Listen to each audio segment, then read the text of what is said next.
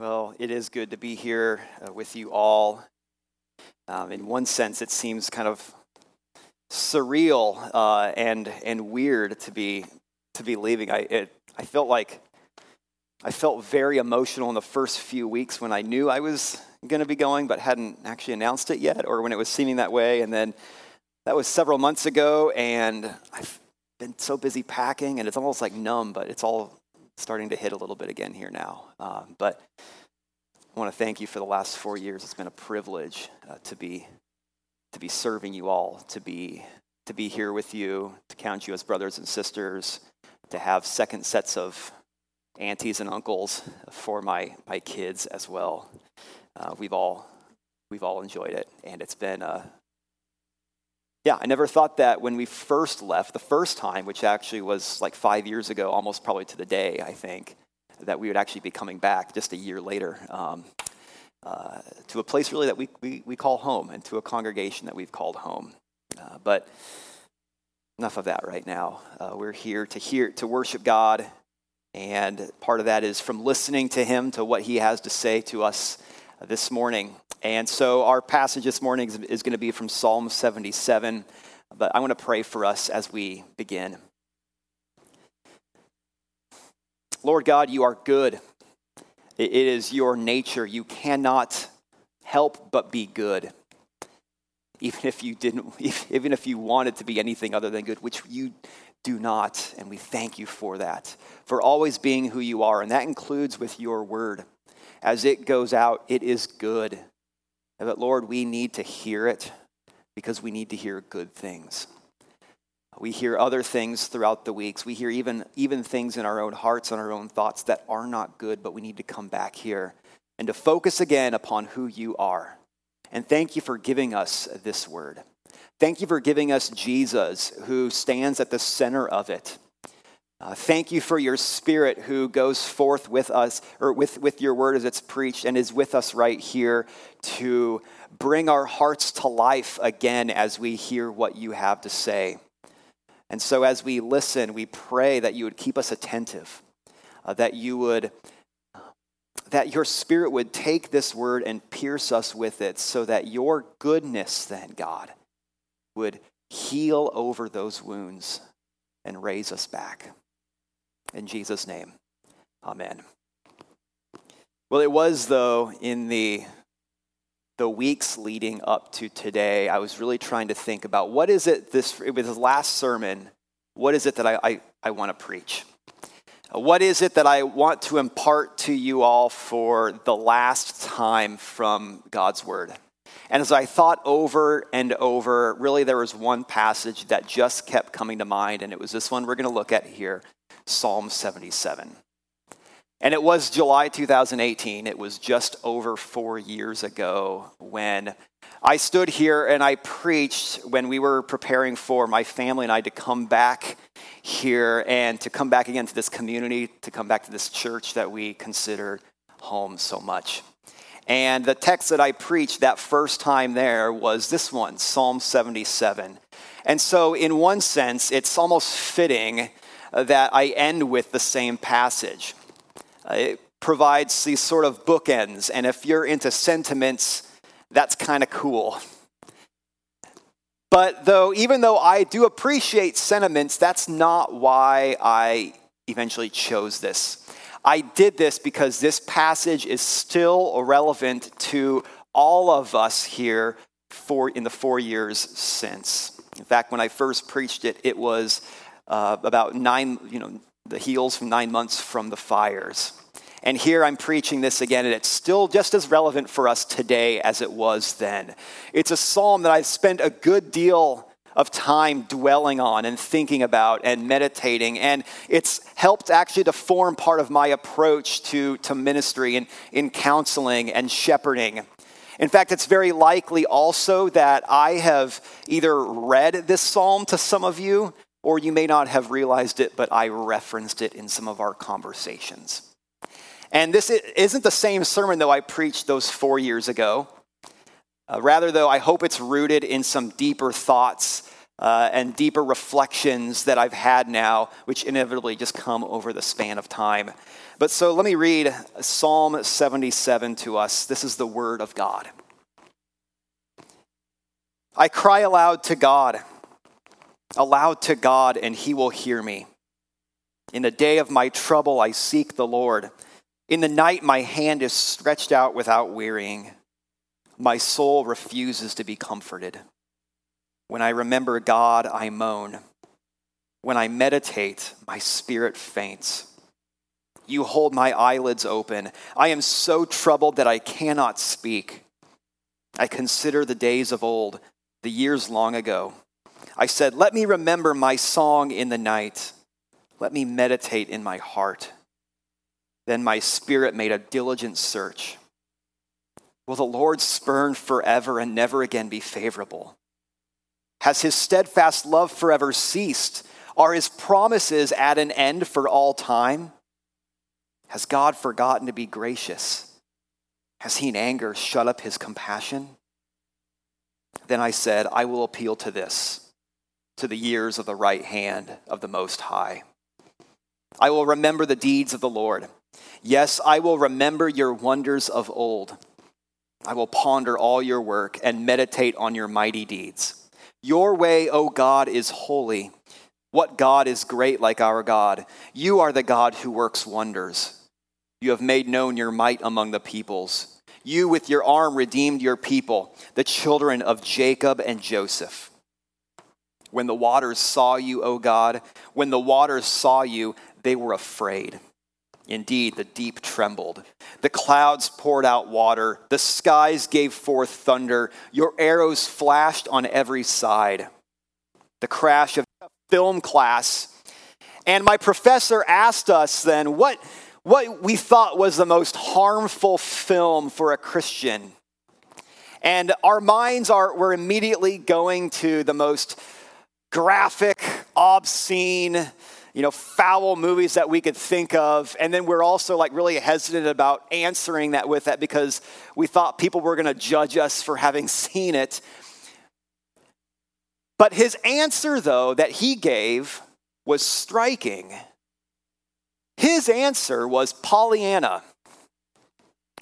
Now, Pollyanna, if you've never seen it, if you're not familiar with it, and this is actually not saying, too, if you like Pollyanna, this is not an indictment on you in any way. But I think, though, even if you like Pollyanna, we can all admit that it is the most benign, saccharine, syrupy movie that you could think of. Where optimism reigns because everything will end up just fine and everyone is happy no matter the circumstances. Uh, just smile, be glad, and keep on going as a way to cope with the difficulties of life. And the point of my professor was that this just isn't reality, especially for Christians. There is a certain hope for those who are in Christ. There's resurrection and there's restoration that is assured of. Praise God for that. Praise God that He has given us hope. But the hope of that, there, the truth of all of that, doesn't just wipe away the pain and the sadness and the grief that we feel. There is a necessary space in our lives for lament and for sorrow. Because if not, we wouldn't have a psalm like this one today. This is a God inspired psalm, a God inspired song, a prayer. And if you actually count all of the, the psalms and you classify them according to genre, the highest percentage of psalms are what we would refer to as laments. So, the more that we steep ourselves into and buy into the Pollyanna idea of life and faith, that there's no room for tears, that we should just be glad and push away our grief because everything's going to be just fine, doesn't fit very well with the biblical outlook. And if that's the primary outlook of the church, then no wonder that people question God and they leave the faith in droves in the face of trials. We need a better theology of suffering. And Psalm 77 is an authentic cry to God in the midst of pain. And the author of this psalm even questions whether or not God is still there or whether he's changed. But it's important to recognize that the psalmist doesn't just stay there. True lament isn't just sadness or despair in difficult times, but it appeals to God to keep being who he is steadfast and caring. And that's why, even amid the difficulties, the psalmist here cries out to God I cry aloud to God, aloud to God, and he will hear me. He knows that God hears the voices and the pleas of his people. God isn't too distant or far off. He is interested in hearing our cries and our prayers. And it doesn't matter how big or small those situations are that we're in.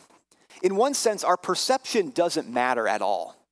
The Psalms as a whole constantly refer to giving our fears to God, acknowledging them, vocalizing them over and over, but never once do they talk about the size. They don't say, Lord God, you only hear the big ones, or Lord, this one is probably small and insignificant, but maybe you'll take notice. They just say, bring your fears before the Lord. Doesn't matter how big they are, it doesn't matter how small they are. Because sometimes the ones that appear really big aren't in the grand scheme that big of things. But also at the same time, the ones that really are big aren't actually that big in comparison to God. Again, He wants to hear your fears.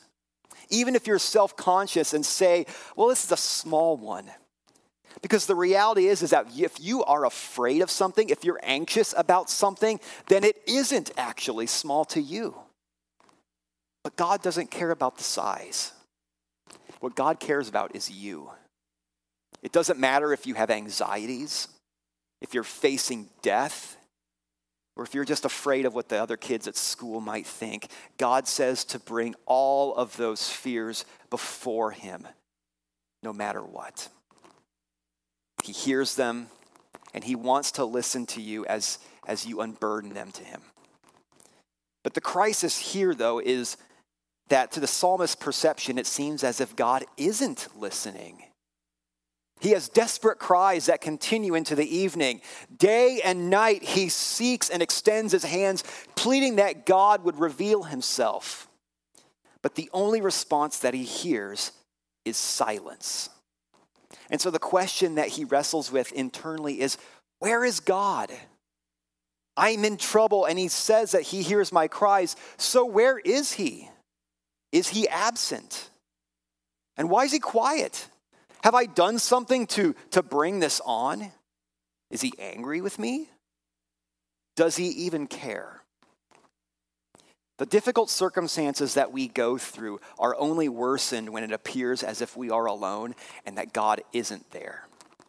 And it adds to the weight that presses down on us and it grinds us further down into the, the dirt, left all alone to be crushed in the ground.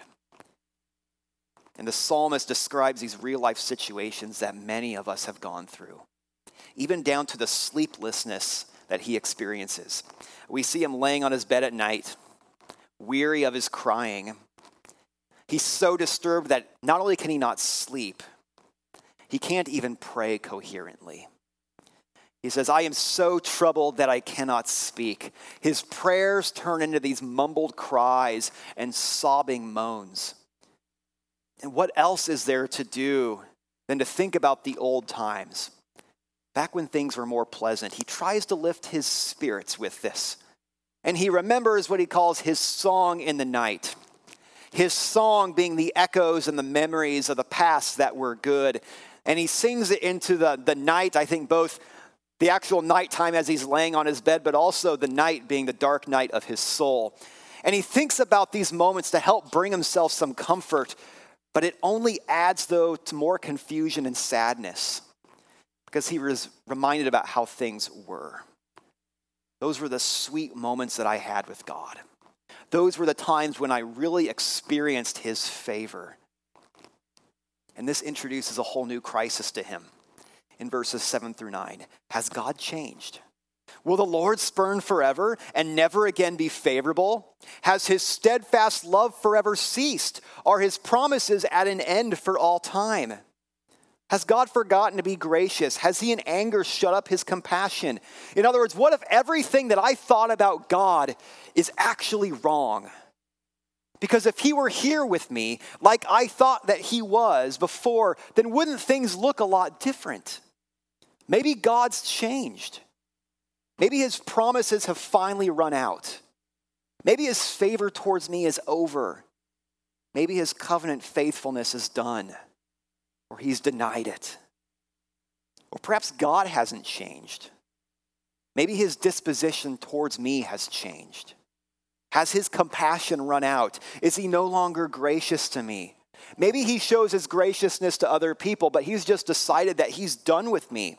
Or maybe I've never actually really belonged to him, and so therefore that graciousness just doesn't apply to me. See, some of our circumstances have a way of clouding our vision about God. And this most commonly happens when we go through difficulties. We measure God through the lenses of our experience. And we start to ask questions that mentally we know the answers to and that we affirm with our lips, but we're still led to question them in our hearts. And this is why when he meditates, it says in verse 3, he moans. His objective views of God are overtaken by his subjective circumstances. And that's where our views of God and, our, and his perceived absences run wild. Because he says he's there, but my situation tells me that he can't possibly be there in this time. And if he is there, then why am I suffering like this? It's led some people to, to have changed their views of God if they haven't just left him altogether. And at the least, it leads us to idle speculation about God and about ourselves. So, what we need, what we need is our view of God to be grounded in reality. Our understanding of Him just doesn't come out of nowhere, it's in who He says He is, but it's also in how He demonstrates what he, who He says He is. I mean, someone can tell you that they're a very kind person. But unless they actually show it, those are just words, aren't they? That needs to be grounded in something firm and objective. And if we can't do that, then we're going to lose more and more people, young and old alike, to abandonment of the faith. Because experience is a powerful thing. We cannot ignore that. And when suffering arises and we say that God is gracious and that He's good, what is the basis that we can affirm that? We need to see God in light of what he's done in real history. And that's where the psalmist goes.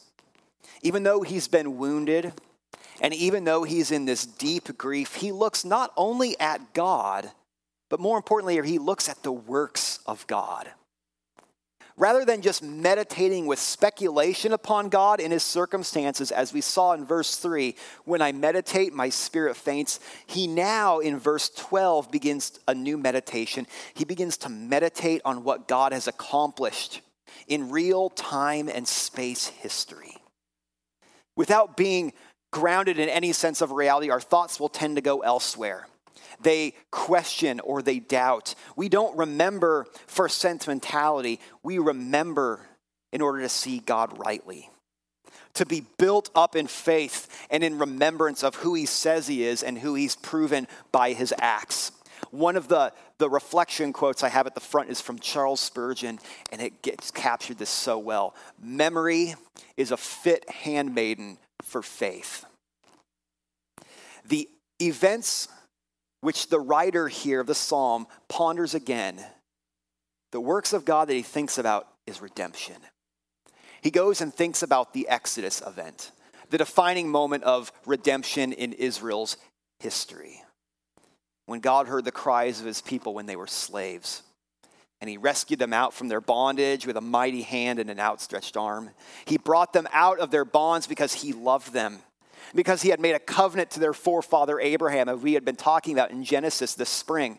These were his people, and he loved them enough, and he was so, so committed to his covenant that he made that he was going to free them.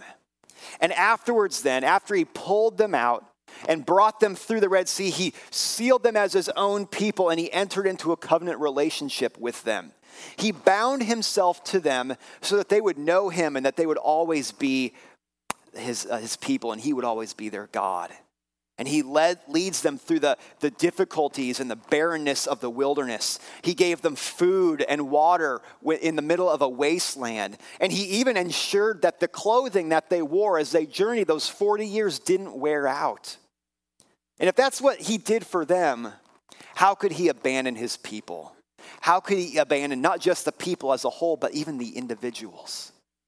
How could he be absent? How could he just cast aside his promises? Everything that he had done would therefore have been in vain. So, the faith here that we're talking about, the faith that the psalmist is referring to, is not a speculative faith about God. It's also not a blind faith. This is a call to trust in Him, but not out of our own musings. Instead, it's to remember who God is no matter what the times are or no matter what your situation is. That you can trust Him and take Him at His word because He's proved it in the past. The more we look at, at God and less of ourselves, our perspective begins to change. I mean, even in this psalm right here, Note the focus of the pronouns. Note that it starts with I, I, I, but at, by the end of the psalm, where do you get to? It switches to you, you, you. God is, or sorry, the psalmist is speaking directly to God. He's putting his, his gaze upon him. And it doesn't take away the grief or pain, but his focus slowly shifts away from what he's going through to looking at who God is. And this is when he finally begins to have hope. The psalm fades into the scene then of a violent storm filled with waves and wind and rain and thunder and lightning that are crashing down. It's a storm under, under the control and the obedience of God, but it's still a dreadful storm nonetheless. The storm here is a metaphor for whatever it is that he's going through and the emotions that he's feeling. It's chaotic, it's turbulent, it's unstable. Right, there's nothing like a powerful storm that really shows our helplessness, doesn't it? You're unable to stop it, you're unable to divert it, you can't hide from it. It just looms overhead with this foreboding darkness, and then suddenly it crashes down. And all you can do is take cover and, and hope to ride it out. So there's reasons that we use storms as metaphors for our fears and our grief-filled moments in life. It's just the same for the psalmist as it is for us. And sometimes the wind and the waves and the rains batter us over and over. And I know that some of you have felt that. Some of you have felt that for a very long time. But this picture of a storm, though, suddenly now begins to, to blur. It comes out of focus. In this moment of blurriness, there, you can still hear the crashing of the, of the waters. You can see a little bit, you know, blurrily, the, the turbulent waters swirling around, but it begins to shift back into focus, and, we, and you see that it's not the image of a storm anymore. It's the image of a sea. In fact, it's the Red Sea. It's the waters that are opening up and dividing. And there's Israel passing through the middle of the waters safely on dry ground. It was there at the Red Sea that Israel had their backs against the wall. God had led them out of Egypt. He had rescued them, and then he had brought them here to the, to the edge of the sea. But now the armies and the chariots of Pharaoh are emptied out of Egypt, and they're in hot pursuit, and they're pressing in on them. And they were trapped with the enemy on one side and the impassable sea on the other. And in their moment of hopelessness, they began to cry out and question why God had even led them out there in the first place. Did you bring us out here to die? Wasn't it better for us when we were slaves? Did something change about you? Or did we do something wrong? What about your promises and your care? Did they cease? But God intervened and He opened a way for them. He delivered them in their helplessness by bringing them through the sea. See, their path wasn't around the waters, their path wasn't over the waters, their path was through the waters. Can you imagine what that must have been like? I think personally there must have been a level of fear walking through those waters there, seeing the, the waters in these, these two big walls on your side swirling and not knowing what's going to happen. I don't know about you. I think that's actually a fairly fearsome sight. But where was God in all of that? God was with them the whole time. He opened the way through the waters, and He was there alongside them as they walked through the raging sea. And this is where verse 19 is so good. Your way was through the sea, your path through the great waters, yet your footprints were unseen. God's footprints were unseen. He had never left them. He had never once left them in their questioning. They could not see him, but he certainly wasn't absent from them. And even when he opened the pathway through the sea, he didn't just send them through alone to walk it in fear, but he went with them. He walked alongside them and he wouldn't leave them even if they could not see him. See, the Lord of the Red Sea the God who guided Israel to safety and walked alongside them unseen, is also the Lord of the storm, no matter what storms may assail and batter you. And just as he walked with unseen footsteps through the sea, he also walks alongside you with unseen footsteps in the storm. He will forge a path though it may be fearsome, but he will be at your side the entire time. And as the storms come upon and batter you, as the darkness sets in, either in these current moments that you may be facing, as you can think about times past, or the moments that will certainly inevitably come at some point. In those moments, who is God? God is one who redeems and he's brought about his redemption in real history. The footprints of God may have been invisible with Israel passing through the Red Sea, but there was a point in history where his footprints were visible. Redemption came in Jesus. The Son of God took on flesh and dwelt among us, and we have seen his glory. Our confidence in God amid the storm and the stress can be trusted because it has been set in concrete by Jesus Christ. In fact, we can't consider God without actually considering his work in Jesus. He is the objective redemption of God. God's people. His cross has redeemed us from all of our sins and our, the wrath of God as He took it in our place. His empty tomb has set us free from the shadow of fear and death. And He has replaced it instead with hope and resurrection. His life has become our righteousness. His sonship is the basis for our adoption and being loved and accepted into his family. And we ourselves, as humanity, were totally helpless in our sins. But Jesus came as God's redemption to make a way out of certain death and to lead us through into promise and life. Jesus himself also is the sign of God's steadfast covenant love.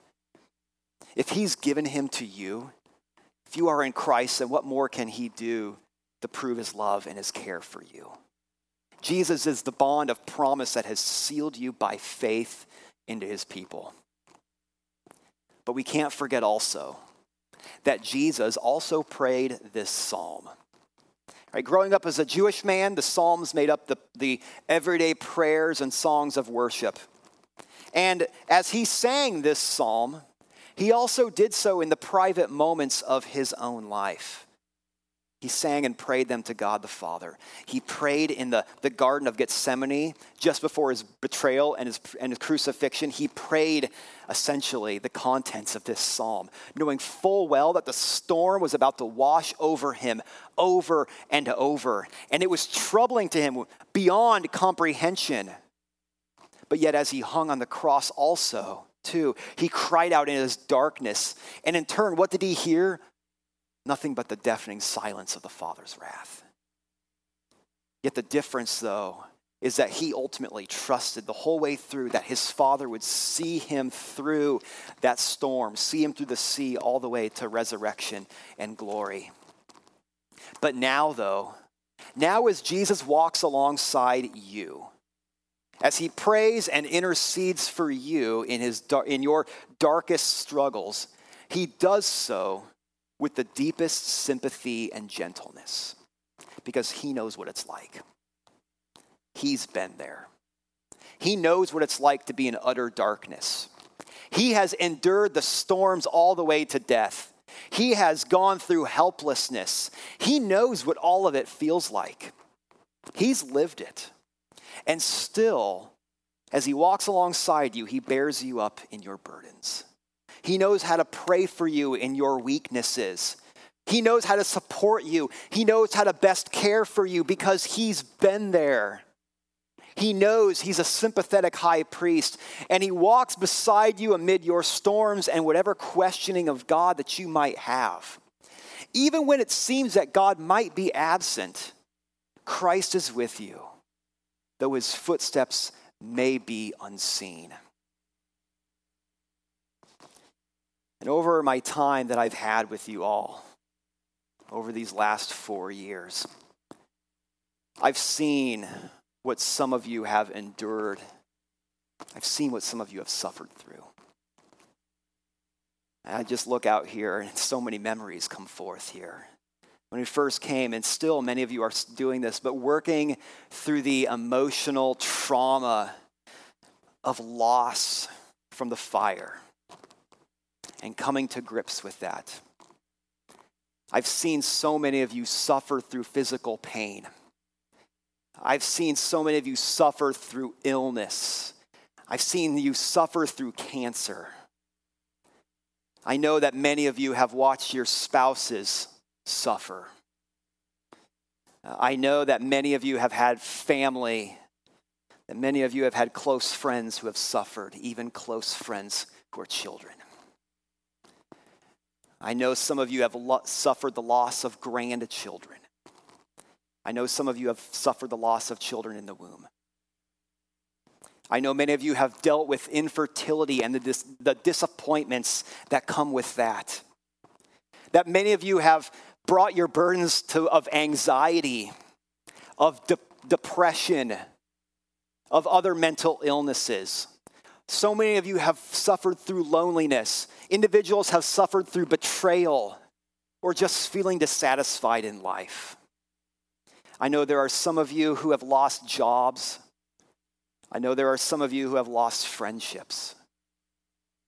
So many of you have endured family strife in one way or the other, or have had children who have wandered away from the faith, who have gone into substance abuse. And this is just some of the things that I know. There are so many things that I either have just forgotten, there are so many things that just simply I am not aware of. And so many of you have also suffered in silence. But no matter what it is that you have gone through, God has always been with you. He may have been unseen, but He has never once been absent. He has walked alongside you, whether you realize it or not. Jesus has not once left your side. He knows and He cares. And He will walk alongside you all the way until the end.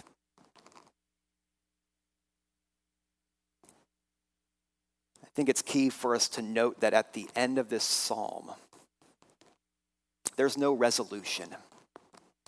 Uh, we don't find out what happens. Was he delivered or not? Did things get any better for him? We don't know. All that we're left with here is the remembrance of God's redeeming hand through the Red Sea and his unseen footprints following with them. And really, that's all that we need to know. As much as we would like to think, there's no promise that things will turn out okay or just as we'd hoped. There's not even a direct uh, expression of solid confidence here, but what this does, though, do for us is it causes us to think about who God is in our situations that He is sufficient and that his presence is sufficient for us. As a pastor, I want to fix things. Uh, when I've counseled and shepherded some of you, I've wanted to just wave my pastor hand and make everything better. But that just doesn't work. First of all, there are plenty of situations that I just can't fix, I'm powerless to. And it's taken me some time, but I've found out that the best thing that I can often do is to just gently remind you that God is with you and that He will never leave. And I realize that may not make everything better, uh, despite your circumstances. Um, I, I, it doesn't fix the situation here, but knowing that God isn't absent from you, despite your circumstances, despite what seems to be his absence, knowing that he's actually there, it doesn't make everything better, but it does make all the difference. There isn't one moment in the course, the entire course of human history, where he has changed. And because of that, he will see you through. And that's what I want to leave you with. It doesn't matter your circumstances in life. It doesn't matter the storm that's battering you or what's assailing you. You have never once been abandoned. God has never been absent from you and your situation. He has led you through the storm and the sea, even though he was unseen. And he's unchanging. And his steadfast love for you will never change. And no matter what you will face in the future, both as individuals, but also as this congregation. He will still be with you, and He will still walk alongside you no matter what. God Himself never changes. And even in this psalm, we don't have any indication that the situation for this person crying out changed. But you know what the, we do see a change in? We see a change in the psalmist. We see a change in us we become like the psalmist and we experience change as we better learn to remember God's redemptive care for us and to recognize Him as the one who's walking alongside us. His situation may not have ended, but his faith was renewed by dwelling on God's redemption.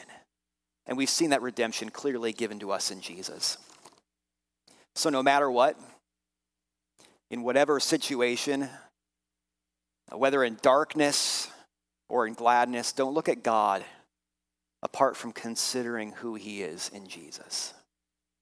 He's good, He's compassionate, and He will be alongside with you, walking with you, even until the end. In the name of the Father, and of the Son, and of the Holy Spirit. Amen. Lord God, storms and whatever questioning of God that you might have even when it seems that God might be absent, Christ is with you, though his footsteps may be unseen. And over my time that I've had with you all, over these last four years, I've seen what some of you have endured. I've seen what some of you have suffered through. I just look out here and so many memories come forth here. When we first came, and still many of you are doing this, but working through the emotional trauma of loss from the fire and coming to grips with that. I've seen so many of you suffer through physical pain. I've seen so many of you suffer through illness. I've seen you suffer through cancer. I know that many of you have watched your spouses suffer. I know that many of you have had family, that many of you have had close friends who have suffered, even close friends who are children. I know some of you have lo- suffered the loss of grandchildren. I know some of you have suffered the loss of children in the womb. I know many of you have dealt with infertility and the, dis- the disappointments that come with that. That many of you have brought your burdens to, of anxiety, of de- depression, of other mental illnesses. So many of you have suffered through loneliness. Individuals have suffered through betrayal or just feeling dissatisfied in life. I know there are some of you who have lost jobs I know there are some of you who have lost friendships. So many of you have endured family strife in one way or the other, or have had children who have wandered away from the faith, who have gone into substance abuse. And this is just some of the things that I know. There are so many things that I either have just forgotten, there are so many things that just simply I am not aware of. And so many of you have also suffered in silence. But no matter what it is that you have gone through, God has always been with you. He may have been unseen, but he has never once been absent. He has walked alongside you, whether you realize it or not. Jesus has not once left your side. He knows and He cares. And He will walk alongside you all the way until the end.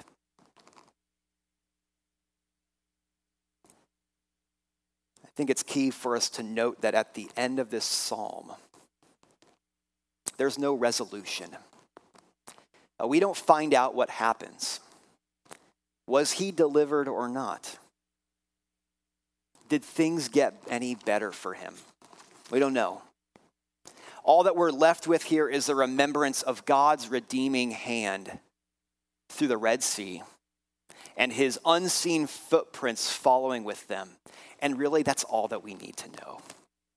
As much as we would like to think, there's no promise that things will turn out okay or just as we'd hoped.